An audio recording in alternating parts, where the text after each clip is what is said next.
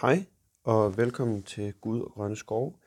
Jeg hedder Søren, og i dag så er jeg alene her i podcasten, hvilket er en modsætning til de tidligere afsnit. Og I kan gå ind, og så kan I høre det andet korte afsnit, som også er kommet ud i dag, som fungerer det som en forklaring på den situation. Og i det her afsnit, så går vi bare videre. Den her intro, den har jeg optaget efter jeg optog selve afsnittet, fordi der gik noget galt med den. Så jeg kan lige advare om, at det bliver sådan lidt knitren og puslen.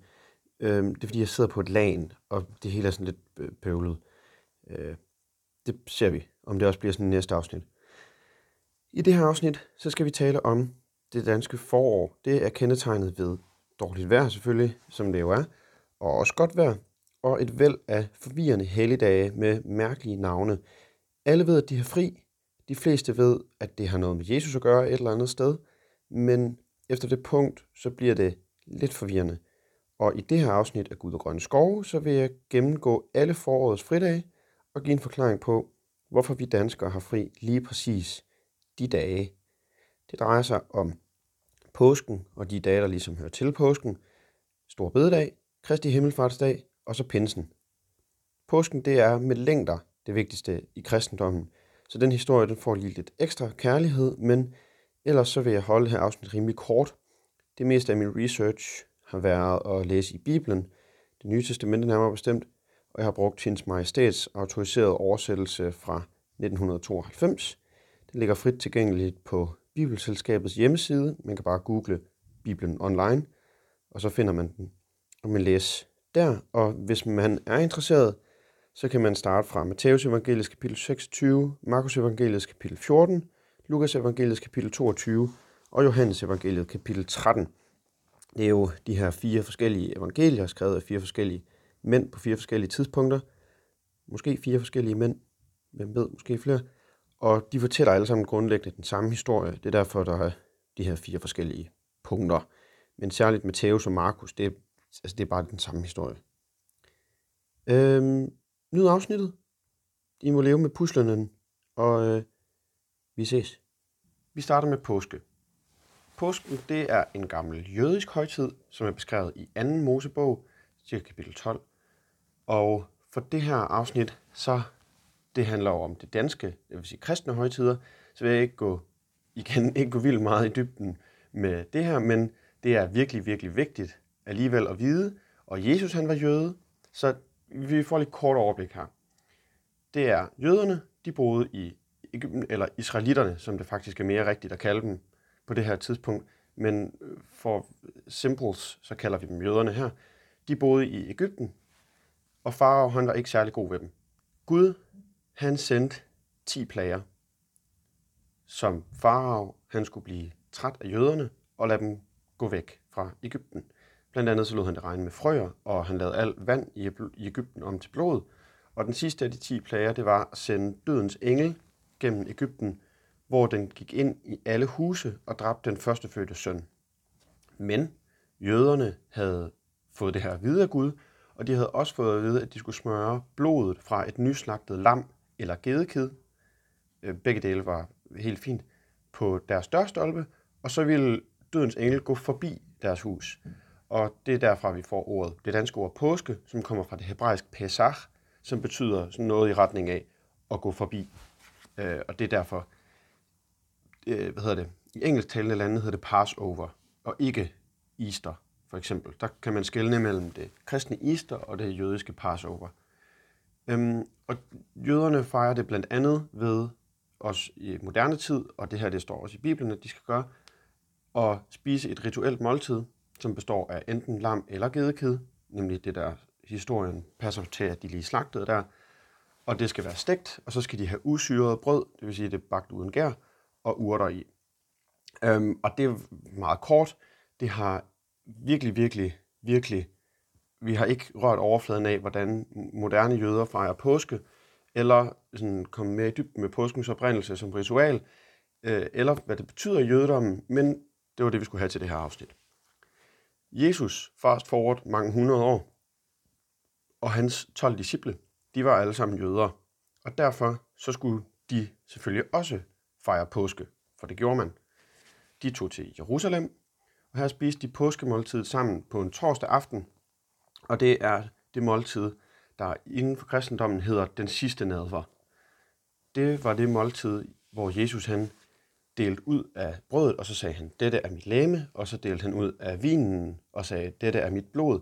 Og det er jo det der usyrede brød, som jøderne spiser, fordi det var det, Jesus og hans disciple spiste, fordi de var jøder.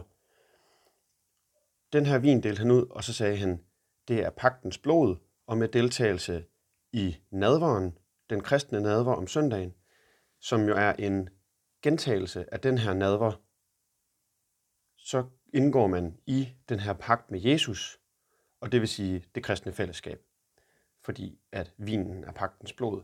Så på, Øh, på samme tid, så kan man sige, at det er både den sidste og den første nadver, fordi det er jo den sidste nadver i Jesu liv, men det er samtidig den første ligesom instantiating, oprindelsesnadveren i øh, den kristne historie her.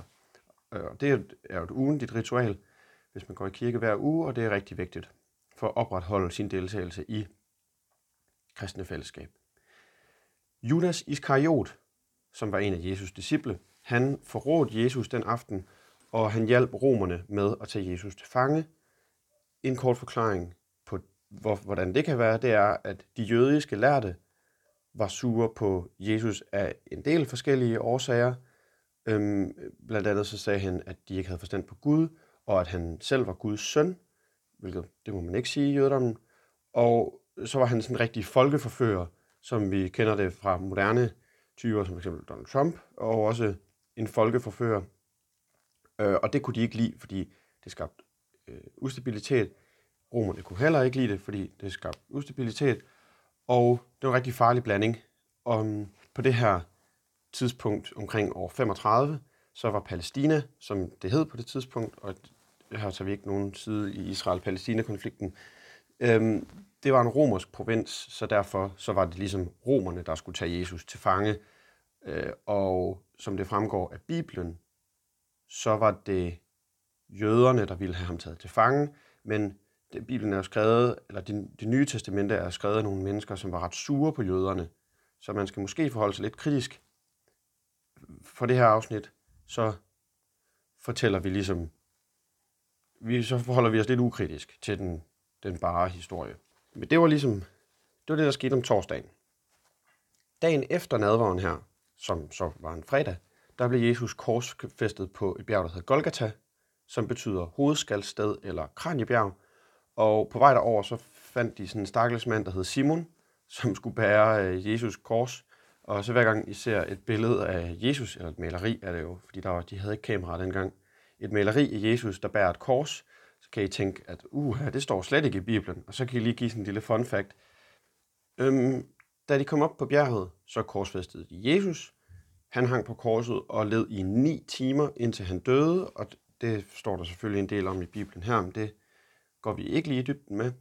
Og det kan man tænke lidt over, at han hang deroppe, hvis man synes, der er lidt langt i netto efter chips og cola en lørdag morgen, at i virkeligheden, så er det nok egentlig ikke så slemt alt sammen.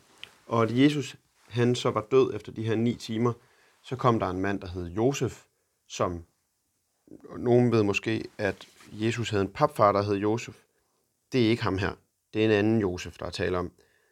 Og øh, Josef her, han hentede Jesus lige. Josef, han var en rig mand, så derfor så kunne han lige, havde han lige en klippegrav ved hånden. Måske var det øh, en grav, han selv lige havde fået gravet. Måske var det hans egen grav. Det er de der fire evangelier i det nye testamente lidt uenige om. To dage senere, efter den her fredag, det var så en søndag, der stod Jesus op fra de døde. Han genopstod simpelthen.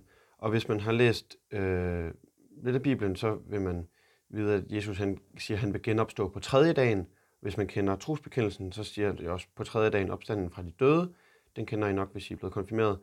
Øhm, og det er fordi, man skal tælle fredag, det er dag 1, lørdag, det er dag 2, og søndag, det er så dag 3. Så det er den tredje dag. Med den her korte introduktion, så har vi styr på den bibelhistorie, som ligesom ligger til grund for den danske forårsferie. Og jeg kunne godt lave et afsnit, hvor jeg går mere i dybden med påsken. Det skal nok ske på et tidspunkt. Det er et rigtig spændende. Men øh, det her det er meget, det er et overbliksafsnit, som man kan bruge som en referenceramme, så man måske lige lærer en ting eller to, som man kan sige ude i byen, og som, ellers så man forstår, hvad der foregår. Øhm, I påsken, der er der fem helligdage, og dem vil jeg lige gennemgå her. Den vigtigste, som alle de andre afhænger af, det er påskedag. Og på Nikæa-koncilet i 325, år 325, der bestemte man, at påskedag det var den første søndag efter den første fuldmåne efter forårsjævndøgn, og forårsjævndøgn det er den 21. marts. Derfor påske, det svinger lidt, hvornår det er. Øhm, Nikæa-koncilet, det var et i en række af møder, altså konciler, councils, som man holdt tilbage i Oldkirken der i 200-300-tallet, 200-400-tallet måske endda, for at blive enige om, hvordan man skulle være kristne. Det var en ny religion på det her tidspunkt, og man skulle lige blive enige om, hvad man skulle gøre. De her møder er på super original vis opkaldt efter de byer, som de blev holdt i, og Nikæa-koncilet, det blev holdt i en by, der hed Nikæa, som i dag ligger i, eller som ligger, stadigvæk ligger i det, der i dag hedder Tyrkiet, lige tæt på Istanbul, lidt sydøst for Istanbul. Skær torsdag er en anden af de fem påskedage, påskehelligdage, ikke de fem påskedage. Og skær torsdag, det er den dag, hvor den sidste nadver blev holdt, som vi talte om. Langfredag, det er den dag, hvor Jesus han døde på korset. Og palmesøndag, det er en øh, dag, jeg ikke lige har nævnt, men det er en uge før påske. Og der red Jesus ind i Jerusalem, siddende på enten et eller to æsler, alt efter hvad for et evangelie man læser. Og jeg synes, at historien om de to æsler er sjovest. Øhm, det, kan man, eller det er jo ikke to æsler, det er et æsel og et muldyr. Det står i Matteus evangeliet, kapitel 21, vers 7, hvis man er interesseret, at Jesus han, han sætter sig op på et æsel og et muldyr. Øhm, og hvis man keder sig derude, så, kunne man, så må man gerne sende en tegning ind af Jesus, der rider på de to dyr. Det vil være fedt. Grunden til, at det hedder Palmesøndag, det er fordi, at Jerusalems befolkning lagde palmeblade på vejen for Jesus, da han red ind, fordi de var så glade for ham, og så sang de nogle sange. Øhm, det var fire af de hellige dage i påsken, og den femte af de hellige dage, det er anden påskedag, og det er, det er, dagen, det er dagen efter påskedag. Og jeg har kigget lidt rundt på nettet, og der står, folk forklarer anden påskedags hellige, helligholdelse med, at det er den dag, hvor, øh, je, hvor hvad hedder det, Maria Magdalene og disciplene de skulle møde Jesus. Men det er totalt forkert. Altså det er helt vildt forkert. Det står i alle fire evangelier, som jo er, som I alle sammen ved, Matteus evangeliet, Markus evangeliet, Lukas evangeliet og Johannes evangeliet, at Jesus han genopstår og møder Maria Magdalene den samme dag, og disciplerne. De mødes, han render ligesom ind i dem på forskellige tidspunkter, men det sker alt sammen den samme dag. Der står også i alle fire evangelier, at den dag, det er den første dag i ugen, det vil sige, som der også står i nogle af dem, er det dagen efter sabbat, shabbat, den jødiske helligdag, den sidste dag i den jødiske uge, det er den dag, vi kender som lørdag. Og det vil sige, den første dag i ugen, dagen efter sabbaten, det er en søndag. Så Jesus han opstod, genopstod, mødte Maria Magdalene og disciplene på en søndag. Det vil altså sige, det kan ikke være forklaringen på, hvorfor anden påskedag er helligholdt. Øhm, det er også lidt svært at finde ud af, men en anden forklaring, jeg har, som virker ret sandsynlig, er, at det er bare en ekstra fridag. Og vi har jo også anden juledag og anden pinsedag. Og øhm, det er en, forklaringen lyder på, at det er en skik fra gammel tid, som skyldes, at tynet, altså tjenestefolket, de havde brug, brugt hele helligdagen, altså selve juledag, selve påskedag, selve pinsedag, på at lave mad og gøre klar til herskabet på gården, eller hvor i alverden de nu ellers boede. Så der kunne de ikke gå i kirke på den her hellige dag.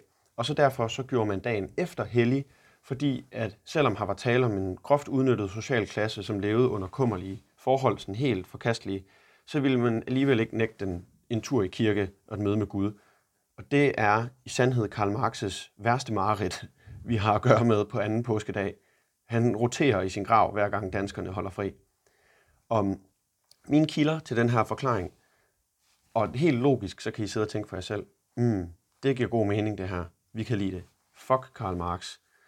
Og øh, kilderne, kilderne er ikke, det er ikke bare noget, jeg har fundet på. Jeg har spurgt min farfar, som har været biskop, og i forberedelse, det, jeg spurgte min farfar for nogle år siden, så det er efter hukommelse, og så skrev jeg en mail til Dr. Teol, Ridder af Dannebro, professor Konge, Hans Jørgen Lundær Jensen, og han sagde, at han havde også hørt den her forklaring et sted, og han ikke lige kunne på stående fod kunne øh, finde en forklaring på det i, eller tænke på en forklaring på det i Bibelen.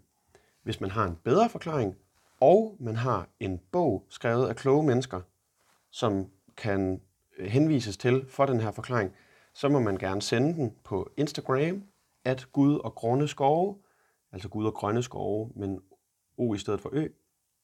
Øhm, og så har vi ligesom haft de fem hellige dage i påsken. Det er, jeg gennemgik dem i lidt forvirrende rækkefølge, men kronologisk rækkefølge, så er det Palme søndag. Så går der en fire dage, så bliver det skær torsdag, langfredag, en lidt ligegyldig lørdag, og så er det påskesøndag, eller påskedag, og så anden påskedag. Det er de fem hellige dage, og så den ligegyldige lørdag.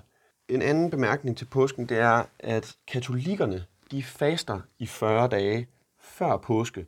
Og det vil sige, at fasen den starter en onsdag i enten februar eller marts. Det svinger, fordi påsken svinger. Og den, på, den onsdag, den hedder Aske onsdag. Og dagen før Aske onsdag, det er sjovt nok en tirsdag, der holder vi faste lavn, som er en fest før de 40 forfærdelige fastedage. Fordi selvfølgelig skal man have en fest. Muslimerne holder også fest efter ramadan. Vi holder så fest før påsken. Det varierer meget, eller det varierer lidt, lidt meget, hvor meget man faster. Og der er nogen, som faster helt under, altså helt som muslimer gør under ramadan. Jeg mener, det hedder sort faste, hvor de ikke spiser noget, før solen går ned. Øhm, en mere almindelig ting, det var og er at undgå rødt kød, altså at blive pesketar, hvilket i øvrigt, hvis man er lidt historieinteresseret, er en af grundene til, at sillemarkedet i Skåne, det var en ekstremt god forretning for danskerne, før vi blev protestanter her i Norden. Fordi alle skulle jo have sild, fordi de ikke måtte spise fisk 40 dage om året. Og der var sikkert andre, fa- eller der var ikke sikkert, der var også andre fastedage, sådan nogle hellige dage, der fastede man, så skulle folk også have noget sild.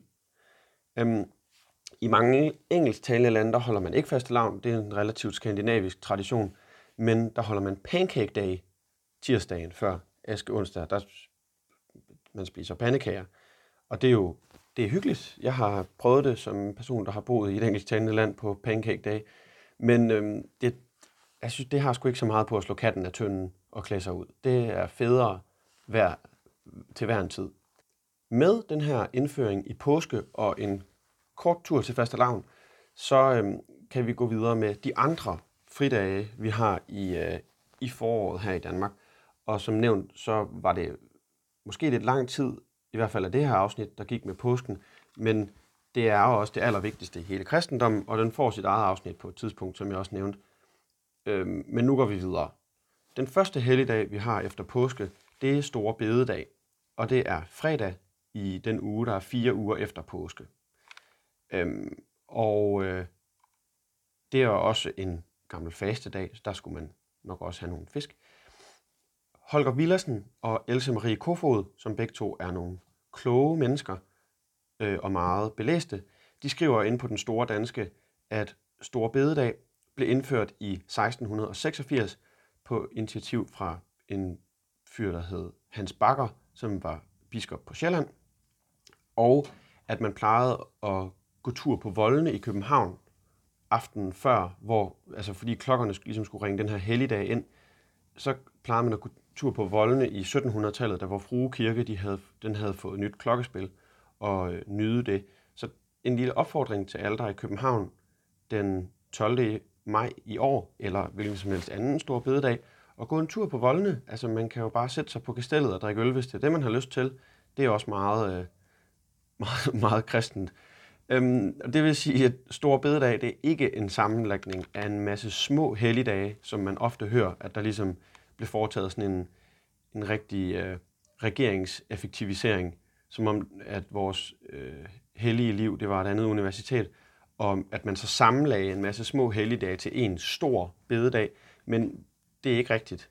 Det er bare en ekstra bededag, som blev indført i 1600-tallet fordi det var en helligdag og en hviledag, så var arbejde og handel forbudt. Og så fandt bagerne på, der i 1600-tallet, og, øh, eller senere måske, hvem ved det, at bage nogle brød, som man kunne opvarme igen dagen efter. Og det er så derfor, vi har videre, som man bør spise øh, storbededags aften, men man kan egentlig også bare spise det whenever, fordi når de er i butikkerne, så skal man have nogle videre, og man skal spise videre med smør på, eller videre med ost på. Det er dejligt. Den næste helligdag, vi har i foråret, det er Kristi Himmelfartsdag, eller Kristi Flyvefarts. Den står beskrevet i Apostlenes Gerninger, som er en bog i Bibelen.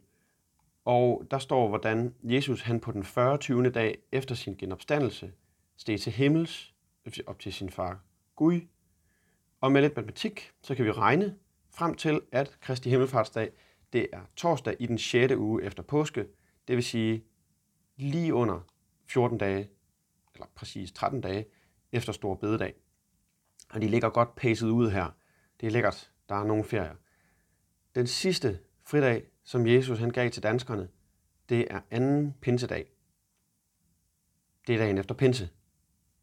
Ordet pinse, det kommer fra det græske pentekost, som betyder 50, fordi at pinsen ligger på den 50.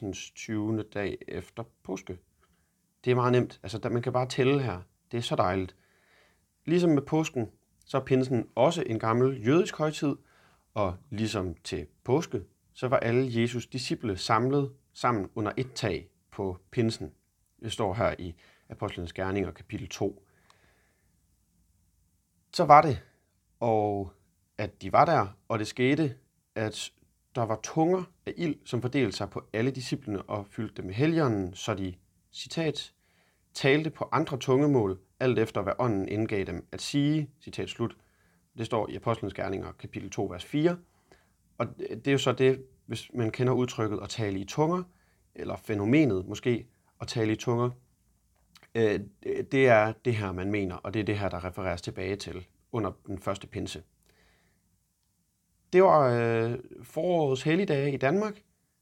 Nogen vil måske mene, at grundlovsdag 1. maj, øh, Valdemarsdag den 15. juni, som jo er den vigtigste af alle højtider, de er blevet udladt her, men øh, jeg har syltet dem, fordi det enten ikke er i foråret, eller ikke er religiøst. Og igen, det her det er øh, afsnit udvikler sig i virkeligheden til at blive Karl Marx' værste mareridt, i og med at jeg først nævner 1. maj som sådan en sidebemærkning her øh, på bagkant. Men sådan, det må han leve med, eller hvad han nu gør, stakkelsmand. Anyway, så håber jeg, I lærte noget, og at I ikke synes, at det var for kedeligt, selvom jeg ikke havde Malte her til at spare med. Øhm, jeg har gjort det her ved at skrive et manuskript, som jeg ligesom har læst op, og det er ikke det, jeg plejer at gøre. Øh, det er ikke øh, sådan gud og grønne skove, som regel er struktureret, men det har sådan set været meget sjovt. Og jeg har heller ikke helt holdt mig til manuskriptet. Der har været nogle bisætninger undervejs. Mange tak, fordi I lyttede med. Og øh, I må gerne følge med på vores Instagram, Gud og Grønne Skove. Skift øet ud med et O, øh, så det er Gud og Grønne Skove. Og så kan I øh, melde ind i vores DM. Hvad synes I om formatet? Hvad synes I om formidlingen? Har I ønsker til andre afsnit? Sagde jeg noget forkert? Sagde jeg noget dumt? Er der noget, I gerne vil vide mere om? Pas på jer selv derude, og øh, nyd jeres fridage, med eller uden alkohol, men øh, vigtigst af alt, tænk på Jesus en gang imellem, så, så bliver han så glad. Han, han, øh, han offrede sit liv for de her fridage.